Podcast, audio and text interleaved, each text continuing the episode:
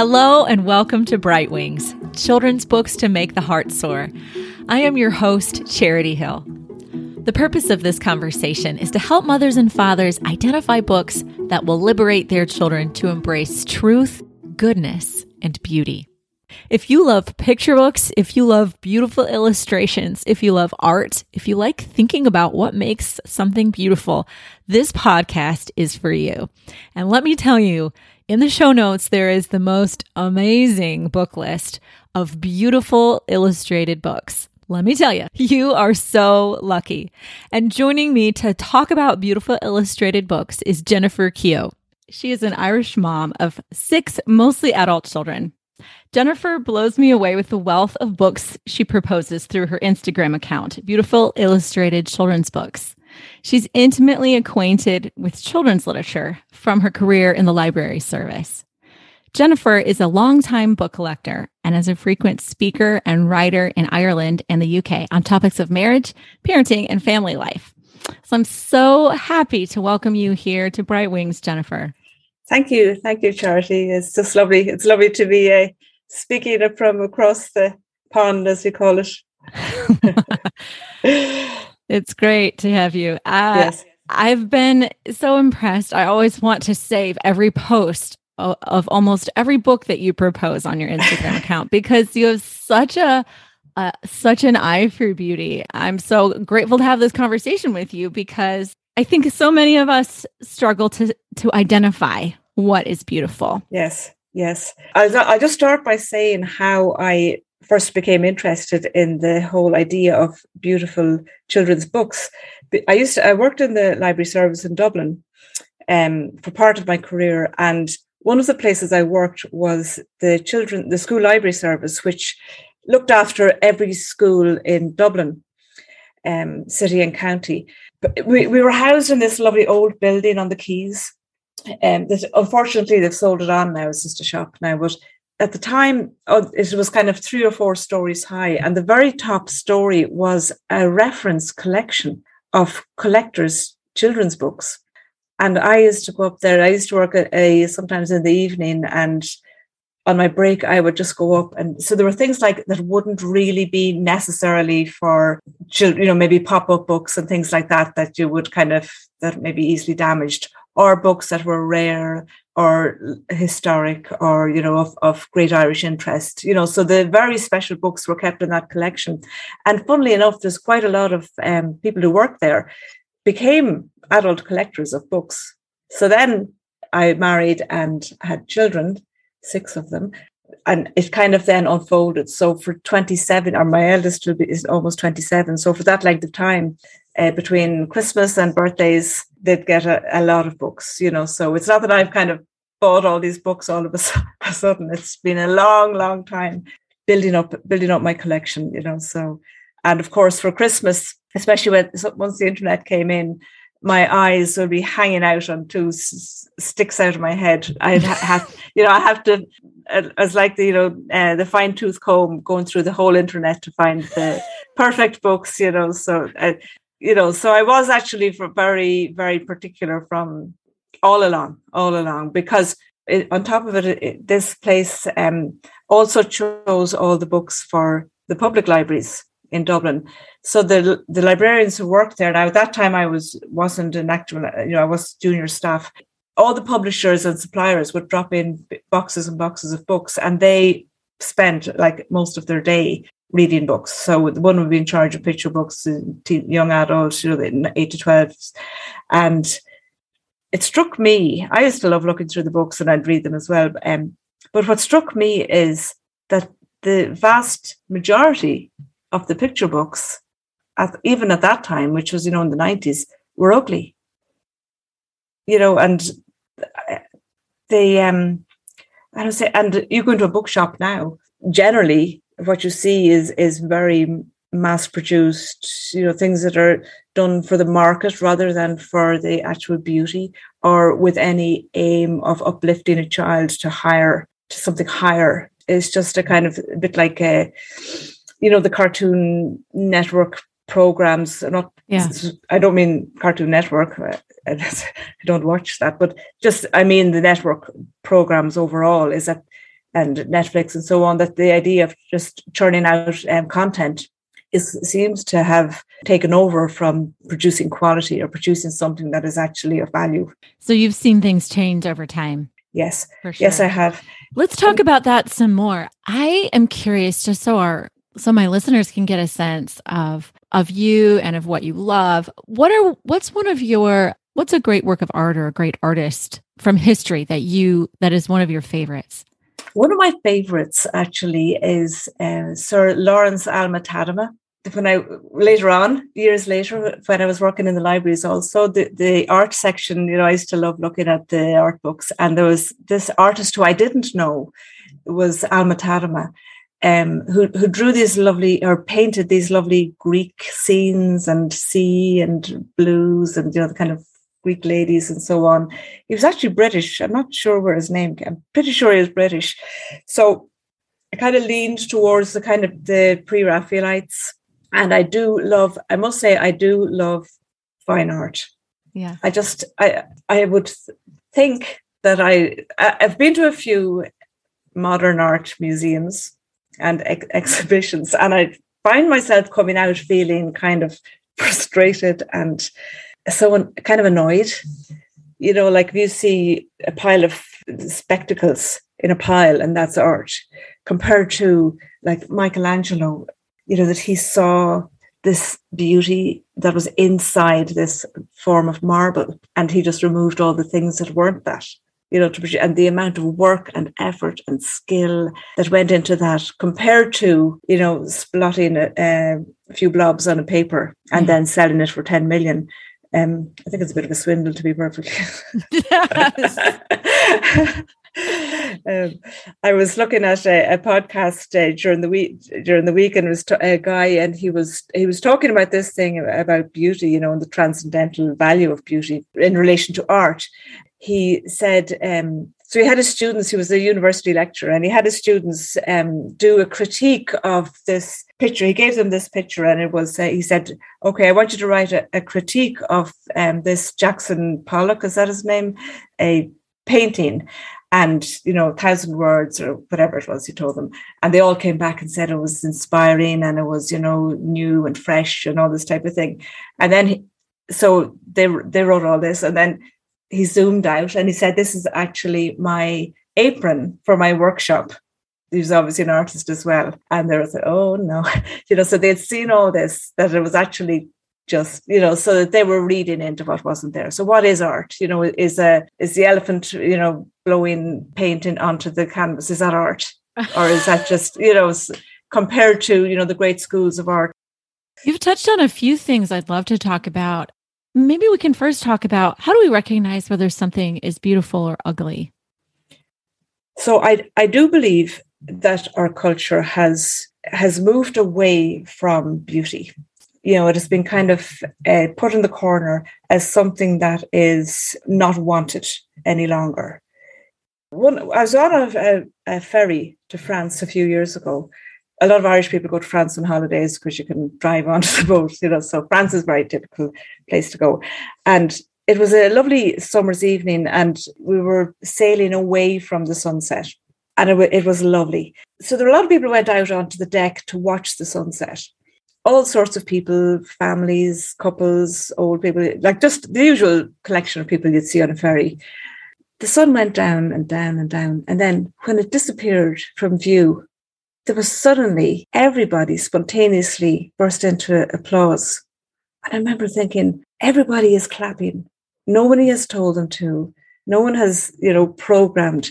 They're clapping because this is worth applauding. Because they were overwhelmed yeah. somehow by this experience that took everybody thought themselves. it was beauty. It, it so, took them beyond themselves. Yeah. So I've, I've seen this thing about, you know, that the why do we why do we love a waterfall?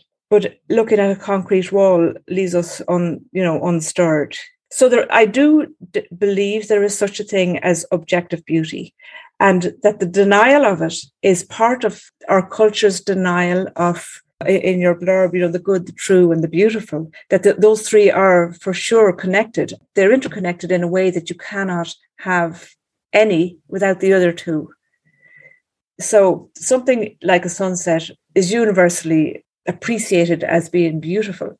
Beauty is, is something that leaves us with a, a kind of a longing, you know, that we we need beauty. I, I don't consider that. Can we say that, that beauty yeah. satisfies even even as it creates longing? Maybe that's one of yeah. the features of beauty. Yeah. It satisfies and it also creates longing. Yes. Yeah. Desire. Yeah. The the um I was driving along one time with w- one of my daughters. She was about 10 at the time, and a song came on in the car, and she was listening. And then she said, Why does why does some music, why can you feel some music in your chest? You know, and it was some I, I can't remember what song it was, but I I saying, well, that's part of the kind of the music and and appreciation of art and appreciation of, you know, like animals don't care about the sunset you know, they don't, they just, you know, it's hot, it's cold, it's dark, they need to, you know, roost or whatever it is. Only humans care about, about, about these things. So I think I think from the point of view, is there such a thing as, as objective beauty? I, I definitely do think there is. Um, and I think that um, our culture because it has kind of degraded beauty as something, and our art colleges, and you look at the prospectuses of art colleges now, my eldest daughter had been planning to go to art college, and she started looking through the prospectuses for the colleges. And I remember she was very kind of a forthright sort of person, and she fired the prospectus across the floor and she said, Why would I go there? She said, That's not art. It's so ugly, you know, so that that is this and, and I had another person that I know that was actually more or less asked to leave for the art college because he wanted to do his thesis on beauty and they said no we don't do that here we don't do that wow you know, so, what a statement yeah so that thesis yeah. on beauty and they're like no no no we don't yeah. do beauty here yeah so yeah. the difference between beauty and ugliness can we say that one of the features that will be present if we're looking at something that is beautiful is there might be a sense of wholeness mm-hmm. or symmetry. There's um it um like you were saying with the sunset, it's gratuitous. Like there's it's kind of like all at once and it's and it's sort of something that didn't have to be yeah so marvelous, right? Yeah. Maybe there's wholeness to beauty. Yeah. Right. You don't have to necessarily, you can easily come up with the raison d'etre. You can easily easily come up with the reason for this painting. It it's it explains itself to you. It communicates yes. itself to you. The pile of of eyeglasses at the art museum doesn't communicate itself to you. It doesn't explain its no reason for being there. It has yeah. to have an a card beside it that explains its meaning. Explains it exactly. I think the idea of There's, beauty being an end in itself, it's good because it is what it is we've talked about how do we recognize something as beautiful or ugly. Let's talk about beautiful children's book illustrations. Okay. Why are beautiful illustrations important, Jennifer? Why do beautiful illustrations matter? You know, why, do, they, they matter to you? And what do you think is their importance in the lives of children? Okay, I think that as parents or as an educator or te- you know teacher or or any, anyone who has to deal with the formation of children they have to be very careful of the banal you know our culture has become very banal and i started i started homeschooling my youngest just before COVID, and we'd taken her out just as COVID was coming in because she has a heart condition, and we we didn't know, you know, how it, how it would affect. And it was only then that I had really started studying the curriculum you know, just what what is expected, you know, and I originally thought, oh, I'll put her back after Easter, and reading the curriculum, and then looking at my father was a was a teacher, so he had a lot, he had a lot of um, books that were decades and decades old, and his father was a teacher as well, so his textbooks that were hundreds of, you know, maybe hundred years old, and when I look at what children now say poetry are learning, so one of the one of the poems using beauty uh, in illustration, but also in the written word and music and so on. So this poem was was in the the the book that was for the next the next year. So she was going to be eleven. The poems were all things like, "I made some glue today. I got some Elmer's glue. I made oh no slime. I put in something stinky. My brother was annoyed." like that was kind of the standard of poetry. And then you open up, you know, a beautiful uh, Robert Louis Stevenson or or the the poet poet of childhood, Eugene Field. You know, crying. I was doing these poems, and I'd have to have a box of tissues beside me because I just kept crying at these beautiful poems because he does childhood. Eugene Field, especially, he, his poems about childhood are just so so so beautiful. Even in the you know the childcraft books that used to that were very popular when I was growing up, the poems in them are are just lovely. Like so, they and a lot of them were of contemporary and old and new, but they were just. Whereas now, in this curriculum, there was one or two, you know, kind of maybe Robert Robert Louis Stevenson, but most of them were just so uninspiring, like nothing that you would remember forever. Like every child remembers forever. In winter, I get up at night and dress by yellow candlelight. You know, in summer, like every child remembers that. You know, because but who's going to remember about? Yeah. yeah. So you know, so so that, and then the books that were being recommended in the school, you know, to read, you know, Diary of a Wimpy Kid and mm. Captain Underpants, and you know, very lowbrow kind of literature. And here I was had got a whole found a, a beautiful curriculum on the Wind and the Willows, the two of us read it together. And in fact, actually, it was because of childcraft that I never actually read The Wind in the Willows as a child because I had just started it when my parents got childcraft. So that was the end of The Wind in the Willows. But um, so you never finished it. So but, you're saying, Jennifer, there's beauty in illustrations, right? Mm-hmm. There's beauty that we can talk about in illustrations, that there's also beauty in action or beauty in the words and beauty in the way things are written. Yes it's really important to have illustrations that are richly beautiful and and words that are richly beautiful at a high standard of um, either artistic excellence in the case of illustrations or yeah. literary excellence in the case of the words. I guess one of the things that matters to me about beautiful illustrations is that whatever my children are looking at, these images are going to give them kind of like a gut level. My friend, my friend, this is my friend's language, my friend Erin Graver she talks about how my children are growing a gut level instinct for beauty mm-hmm. with every picture that they view. They're growing a standard by which to judge images and experiences in their life. And so we want to give them illustrations that are that talk about the symmetry, the vividness, the goodness, yes. the liveliness, the peace uh, that's possible, that's mm-hmm. available in the world right? And mm-hmm. and the images that we offer them show them what is possible. Yes. And so this is what is so important to me about illustrations. I'm i'm not simply a snob right?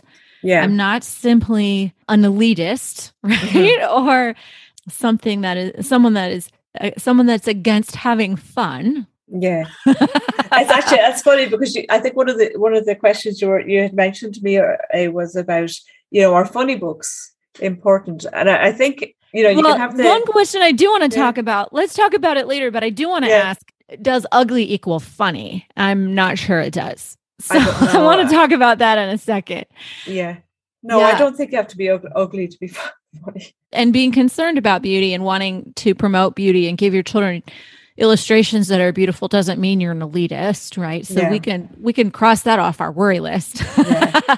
I'm not a snob, I'm not an elitist, yeah. but I I want my children to have beautiful images, um, realistic images, because it grows their ability to recognize reality, and it also it also influences what they desire. Yeah, what they think, think is possible.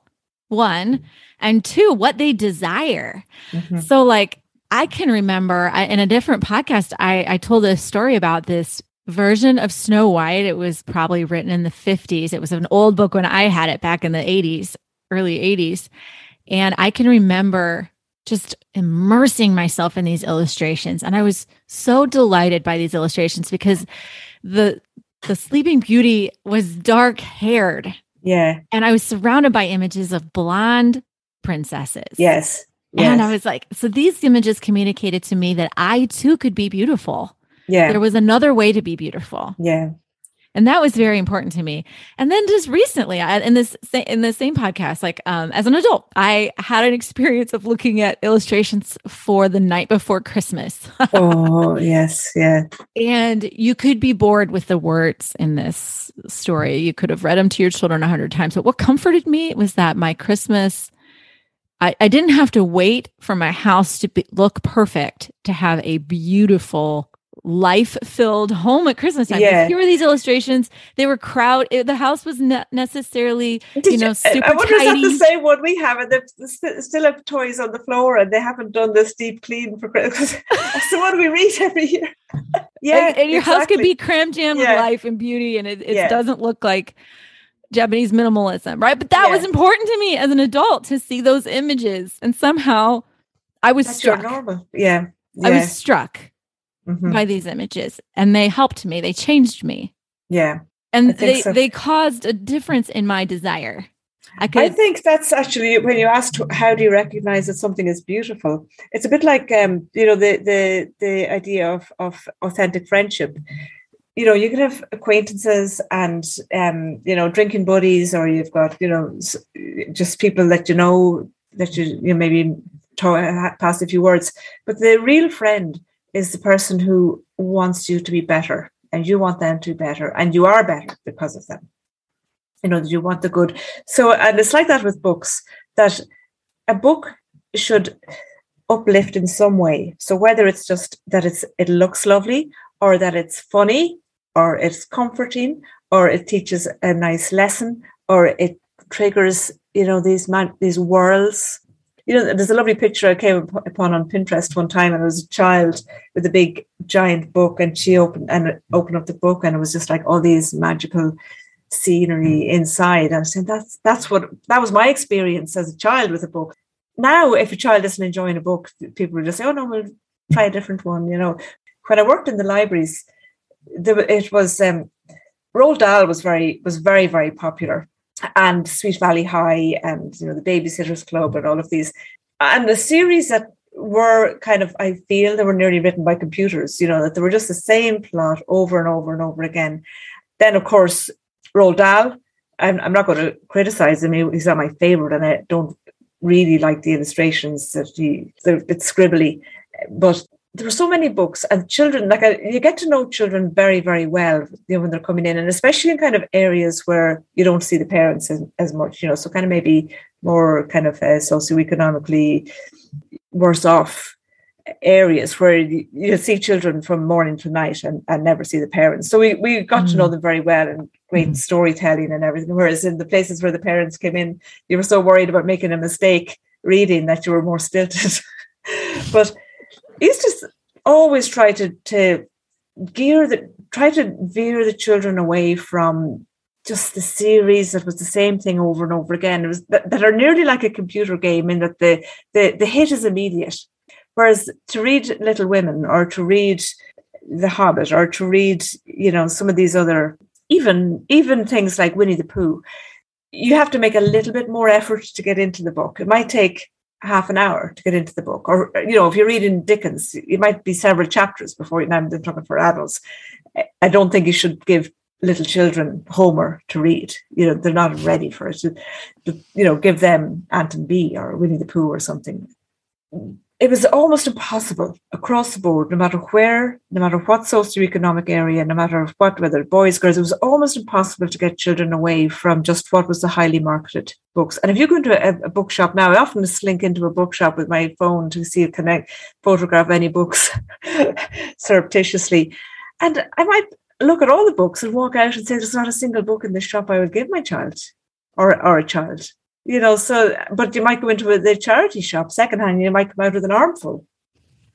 Isn't that the truth? You know so it's it, it's it seems that what that what is being produced now is just consumables you know that you you give a book it's it's thrown away the next week and then you give another one and then there's another one thrown away and they're not for keeping for your grandchildren Oh my gosh, you're right because it's it's obvious, it's clear that most publishing houses and most authors and illustrators are are afraid to even claim that they're going to make something that's going to last. One of my one of my daughters now, and she's slowly gathering. My eldest daughter, she's she's gathering a collection of the exact same books that she had growing up you know, because they had that impact on her. And she's getting them for her siblings, you know. So even even ones like, you know, the Osborne puzzle journeys, uh, they're very, very typical Os- Usborne illustrations. But they loved them because you know, you know you had to travel through these adventurous lands and so on. But she's trying to get the exact editions, you know, that were out when they were small, you know. So, but that just shows that the, how the template is there at the young age because if you have something that, that made you feel this way as a child, you're going to want that as an adult you know and that and that's your standard so that's your standard when it comes to adult books honestly they make illustrations make such a big impact even mm-hmm. in silly ways i i promise you like there are there was a book called we ha- actually have two copies because because I know I'm going to need to give one away to my children someday. Yeah. um, we need probably more copies, but it's a, it's a book called the King with Six Friends by Jay Williams. He's a king without a kingdom, and he makes six extraordinary friends that help him to win a kingdom. Mm-hmm. They're people with unusual talents. All my life, wherever I go, I see people who look like these different characters. Oh, yes. Yeah. There's a boy from university that looks like the, the character with red hair in this story. They really do shape what you see and I think what you desire, um, what you think is possible. Uh, and I think this is especially important because now we think we live in a time, I think, where there's a growing sense that cynicism yes. is the most intelligent approach to reality, not believing yeah. that there's something good. Yeah. And so we need beautiful illustrations to help us see mm-hmm. more, mm-hmm. to help us yeah. see more deeply. Yeah. Would you educate us, Jennifer? Talk about some of the features of excellent children's book illustrations. So you can, you know, talk about, you know, what are some features of good artisanship? And feel free to use like art vocabulary. It's just as long as you tell us what the terms mean.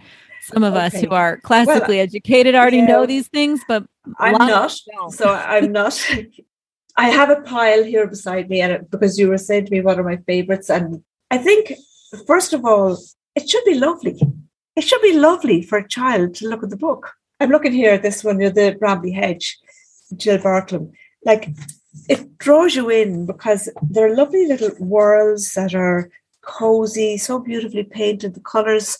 I'm not a big believer that children only like red, blue, green, and, and or red, blue, yellow, uh, you know, the primary colors. Primary colors, bright, yeah. simple colors. And I'm not a big believer in, you know, the, I've actually found this page the other day about, about beige. I think she's really taken off about the beige, beige everything for babies, you know, this aesthetic, like, but so I think children, colors are important for children, but I, I don't think they have to be garish and brash and kind of gaudy.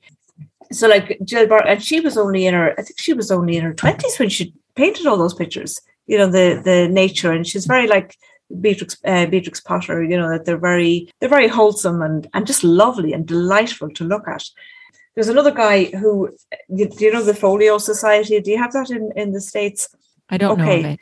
it's a probably just as well because they're heavy on the pocket but they they they produce um, there is a british publisher but they produce only collector books. So I, I, I know this is a podcast, but I'm also looking at you at the moment. But this guy, Chris, Chris, um, what's his name? Chris Van Sandwyk. He so the books ah. all come and and they're they are expensive and they're really gift books. I bought this for my eldest daughter. So it's How to See Fairies, but his he his his influence is um, Arthur Rackham. It, the book looks like it was done hundred years ago. Uh, he, he has several books, but they or even more. They look like they're from you know the 1800s.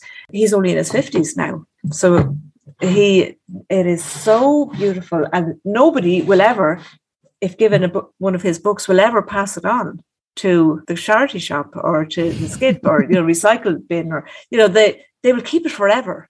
You know, so they're they're so magical. So some of the fee is some of what makes for excellence, right? Is is simply like artistic excellence, right? Mm-hmm. Like this book by who who was the Chris? Van Sandwyk, Sandwyk, Chris Charles Charles Van Sandwyk. Charles, Charles Van Sandwyk. Yeah. Like he can he shows the human body, right? From multiple yeah. positions, from different angles.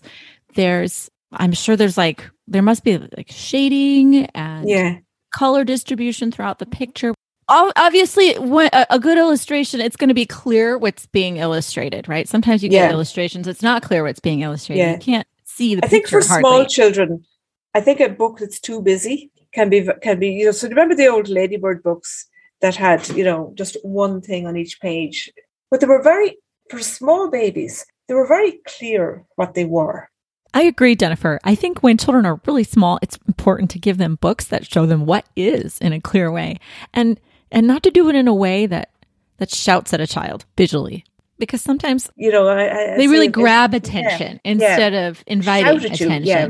So something that draws you in, and I think for children, you know, the person who thinks they're the baby whisperer, and the end of children don't like them because they they're too in your face.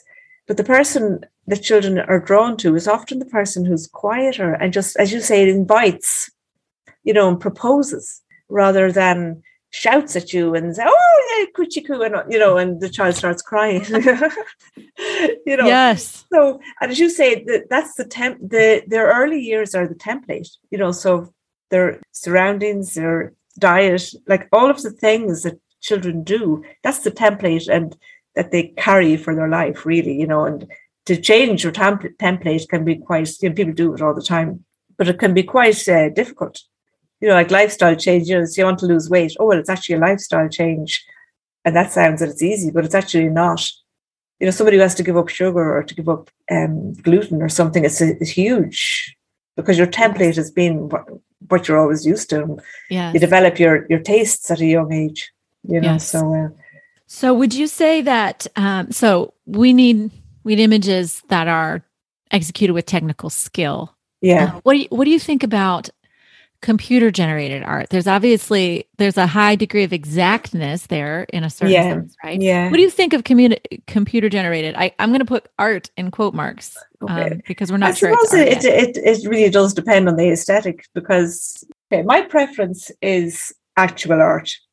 A, but that isn't to say that there isn't a place for I, I don't think it's necessary necessary that every single book a child has is a collector's item. You know, has been sourced with the. You know, some of them can just be a fun book that they read when they're tired or they look at the pictures. You know, or they eat it. You know, babies just love to chew and touch and turn pages like board books. They don't necessarily all have to have you know lofty message. I'm neither for nor against computer generated image. I, I am against the kind of blocky, you know, kind of lazy illustration. So there are some some some graphic artists that do um, that that I've seen that I've really liked, um, but I I don't like the lazy, you know, the one dimensional kind of characters or very and it's very in vogue at the moment. These kind of very blocky, you know, you see it in nature books and history books, you know, that are very simplified I don't want to mention any because I, I I'm not trying to bash anybody trying to make a living, you know, because they do sell, you know. So, but there's a certain there's a few publishers that I just feel that the illustrations have got very lazy.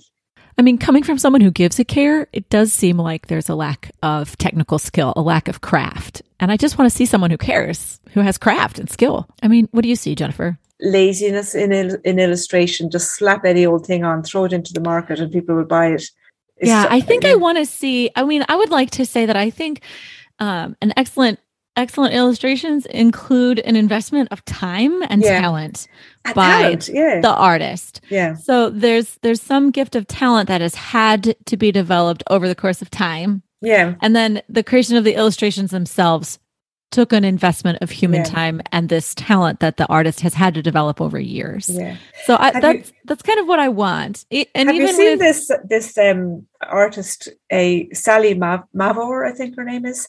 So she sews, and a book would take three years to make. So she sews she these sews tiny, tiny, tiny scenes, and I I have one at least on my on my page, and it's um about little children going to sleep around the world and their different cultures and the beds. But every single detail is sewed or embossed, and she's little bits of wire and beads. And one book would take her three years. That kind of effort is so impressive. It reminds me of this podcast I just did on Middle Ages and the bookmaking they did. What is this illustrator's name again? I think her name is, is Sally Sally M A V O R. I'm pretty sure that's her name. incredible, just absolutely incredible. And I love that her book took so long and took so much effort. And her eyes were probably needed to be washed out some nights, you know, just from tiredness. I love that. I love that somebody has made an effort, you know, and not that, oh, it's for children, you can just get throw a few bright colors on a page and and that's it. I like people going to effort for children. Me you know, too. so people who Me too. coach who coach uh, you know toddlers in football or ballet or dance, you know, they're never going to be getting Oscars. But you cannot get the prima ballerina in Royal Ballet without the church hall child and the teenager that's helping them to point their toe first position second position you know you can they everybody has to start off at that so i think th- i love people who dedicate that effort and talent for children Mhm. you know it says some it says you know children are important and they're worth that Let me ask you this. So I promised that we would have the we I would ask you this uh, later in the conversation, and I just uh, and so here it is. I I wonder about ugly books. Are they are ugly books funny? Are they? Do publishers think that ugly equals approachable? Is that why we're seeing more books that don't have this same kind of artistic investment of time and talent?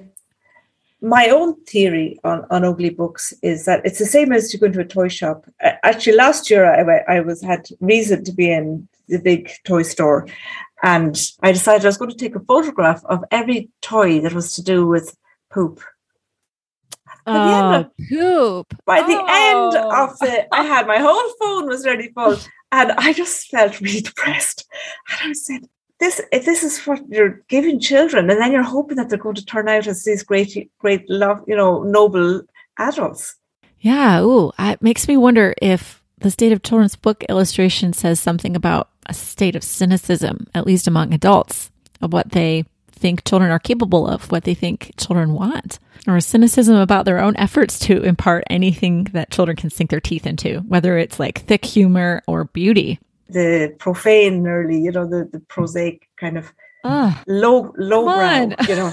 But it sells because people think, "Oh, ho, ho, ho," you know, this is funny. And I think the ugliness in books, I think it's just a quick market. Just throw it up, it's a quick market. yeah it's item. it's it's the consumable you know the disposables world you know where any old thing having said that the one area where i do think there is still a lot of very beautiful books is in nature nature books yes. it's I think they're even getting yeah. better.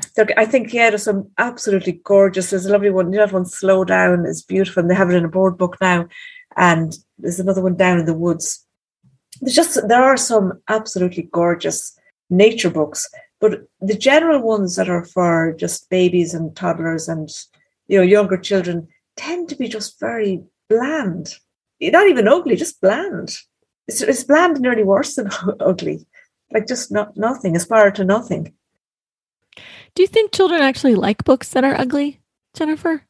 I think they like books that are funny. So, like Dr. Seuss is Mm. is not ugly; they're very funny. I kind know, of think he's ugly. Yeah, He maybe used to fake- It's kind of interesting. Seuss used to make me feel weird and Stressed. ill as a child. All right, I yeah, under- stressed. yeah, I can imagine. Yeah, um, like the don't let the pigeon drive the bus. People are going to hate me for saying this, but I oh, don't I care don't for like those. that. Yeah, no, I images. don't. Yeah, no, and that comes up. I think so they're boring, lists, and I yeah. actually don't think they're that funny. My kids don't No. think they're that funny. I think I think that um, Eric Eric um, Carle, you know, the funniest storybook ever, and I think they're very. Uh, there's lots of little cute details and that, but you wouldn't call them beautiful illustrations. And Ant and Bee, do you remember Ant and Bee? Were very funny, and they were very. They were off the market for for years, but they're, they're back.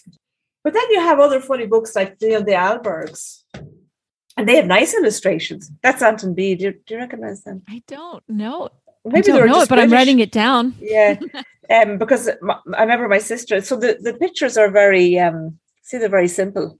Yes. They're kind of line drawings, but the characters in them are very, the very, very well formed characters. You know, there's kind dog and Well, the the illustrations you Yeah. just showed me, the figures are drawn from a difficult angle actually. Yeah, yeah, they are. But and and but they're not flat. No, they're not. Like and don't let the, pigeon drive the bus. And yeah, I don't like that. I think that's very plain. I can't understand. I can't understand it. I don't get it. Um, I do think it is associated sort of with this this uh, this notion of consumability. Yeah, um, and I think people have this idea that you know, oh, the great works of art are excess, and they're kind of you know the bourgeoisies, you know, kind of uh, like that. That kind of you must be snobbish if that's what you like, you know, and this kind of um down to the bring it down to the common man. You know, like that I was saying about the early architecture and art was to the idea was reaching something higher than yourself, you know, so whether it's just talent or whether it's God or whatever. And now art and I think it flows over into the children's books is they're trying to find some the worst part of yourself and portray that. You know, so a lot of modern art is portraying your own angst or your own you know the misery of the human state rather than and then know, we the, get children's books yeah. about poop.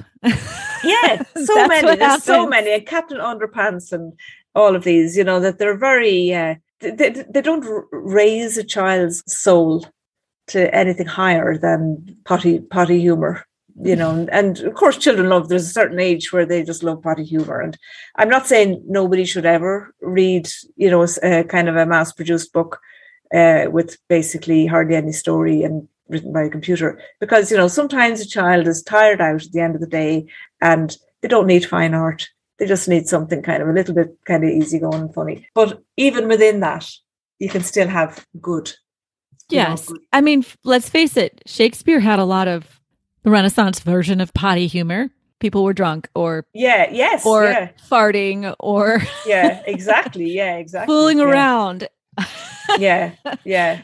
But it's still amazing. You can yes. still do those things in a in a in a way that just shows humanity yeah. for what it is in all of its um disparity and and humor. So yeah. I'm not against I'm not against yeah. potty humor wholesale. No, no. There's another guy. Um, he's, he was a teacher in England. Um, is it Michael Rosen? He was a teacher, and a lot. He has a lot of these ah. poetry books, and the uh-huh. pictures are very kind of line drawings, and they're very funny a lot of them are to do with the schoolyard, you know, and really have the finger on the button and they're very, very funny. Good. I always loved them. Like, and but you wouldn't say it was fine art, you know. So certainly a child should have a good mix. My youngest she was very, very sick as a child. Her her favorite book was uh, You Choose. Do you know You Choose? It's the one where it's Nick Sharratt, I think. You know, if you could go anywhere, what would you choose? And it's just all these pictures of different houses, and then what would you wear? And it is so simple and the illustrations were just very they're fun like but they but it was completely falling apart that was that was her favorite book even though I had all the gorgeous books going. But she just wanted something that was the same book over and over again because her life was quite traumatic.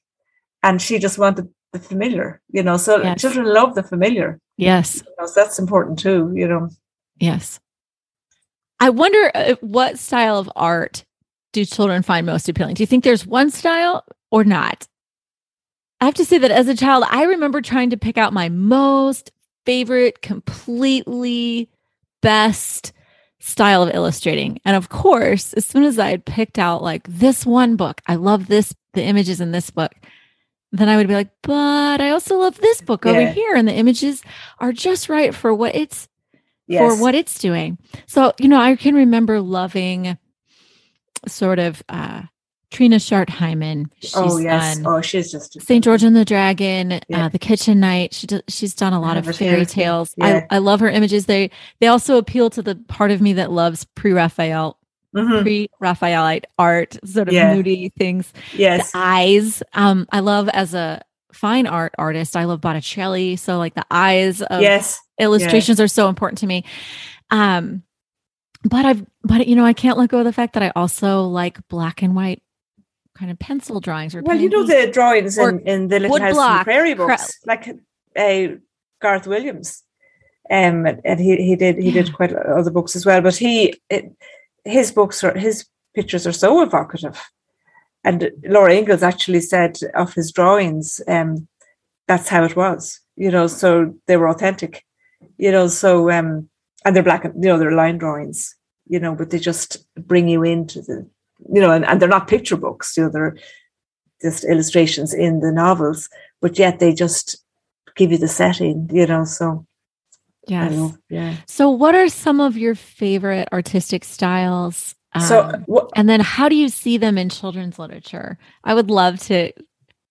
I would love to pick your brain right now. All and right. if you have so a list, I will I attach have, it to the show notes. I have some that I just love. So I I love uh, Dennis Nolan.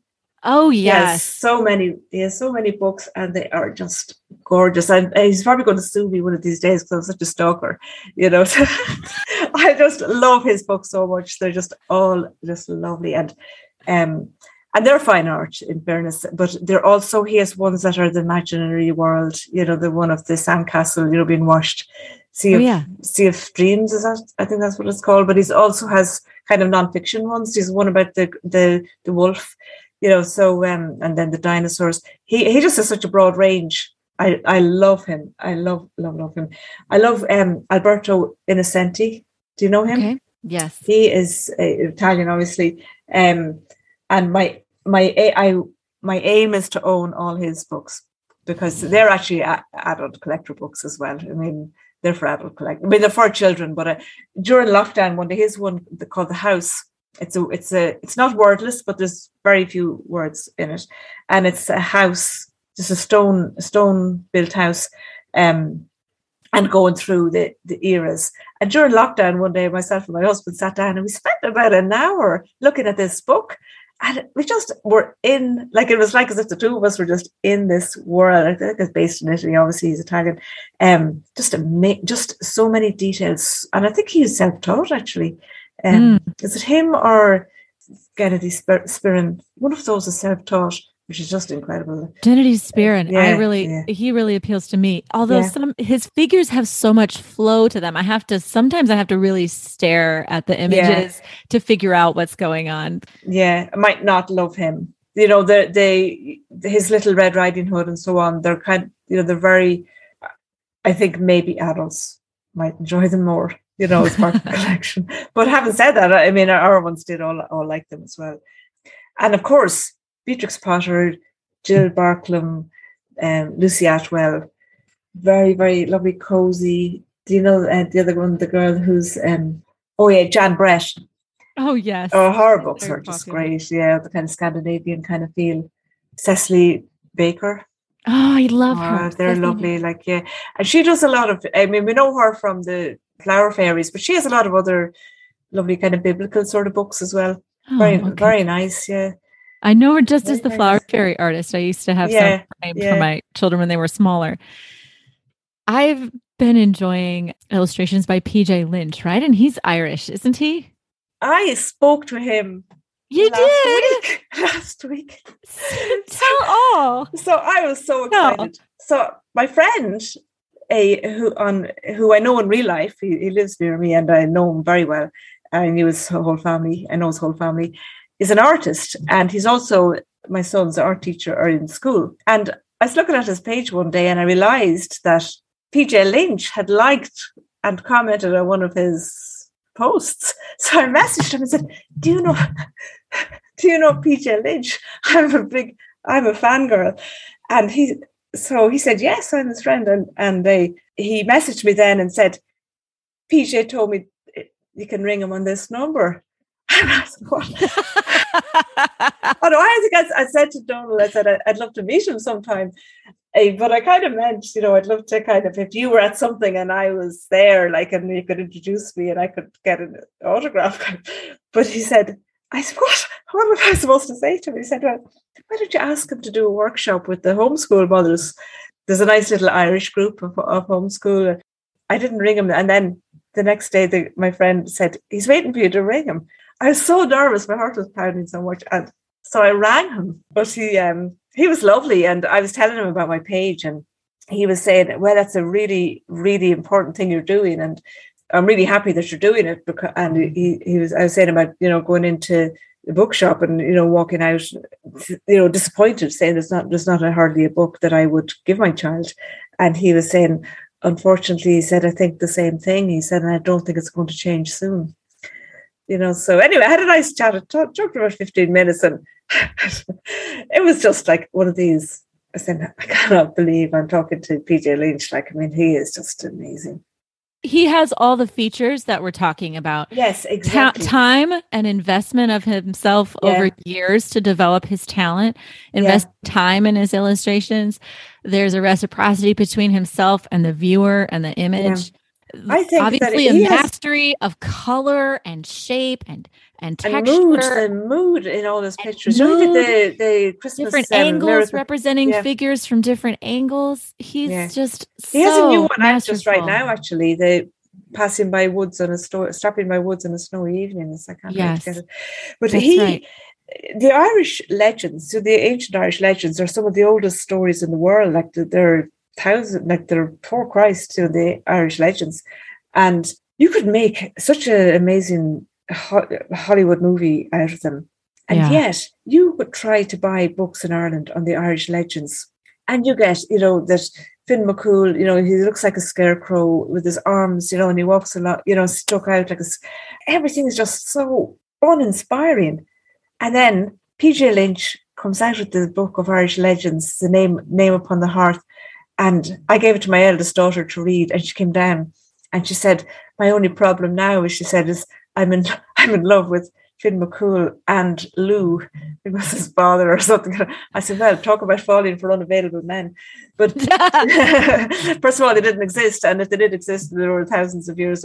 But they, but that's what the illustrations had had done. That they were brought it to life. They weren't just a kind of children's fables, you know. And now we'll, you know, just get through this and stick it up on the shelf. It was something that you would fall in love with the characters Mm. you know, and the, and he the helps you heroism see. and yeah, it's his yeah. images that his, his illustrations mm. that help you to see. Yeah, that this is a treasure. These are, I mean, the Irish legends are as us. good as good as any Homer. You know, they're as yeah. good. They're amazing. You know, so um, and really underdone oh. when it comes to the artwork for them. But he he has made up for that. He's my favorite Irish illustrator. One of my favorites, actually, in the world. Uh, him definitely and lovely. Now that I've spoken, lovely, lovely man. Very, very nice. Very amenable. Jennifer, this has been such a pleasure talking to you. What a lively conversation. it's so wonderful to meet someone who cares as much as yeah, I do. yeah, I, I, tend to wander a bit. That's the Irish way, you know. we often in, in, an Irish conversation, you, at the end of it, you say, "How did we get to this point?" And you start going back, and you say, "We spoke about this, and then that led to that." well, Jennifer, thank you. It's really yeah. been delightful to talk to you. You too. You too yes, I, I, I love listening to the to all the different your different guests. So hopefully, uh, I think it's a great it's a great work you're doing as well. Thank you. Be sure, friend, to check out the sumptuous book list attached in the show notes. You can help me out by donating a couple of dollars for this podcast if you have enjoyed it. You can also support me by reviewing this podcast and rating it and downloading it. Hey, and I also wanted to let you know if you are curious about beauty and you want to think more about it and you want to unpack it a little bit more, I'm attaching several videos by Sir Roger Scruton in the show notes as well. He has some really helpful ways of talking about beauty and ugliness. So if you want to think about it in a larger frame, more than just children's illustrations, you can do that. He has a lot of good things to say.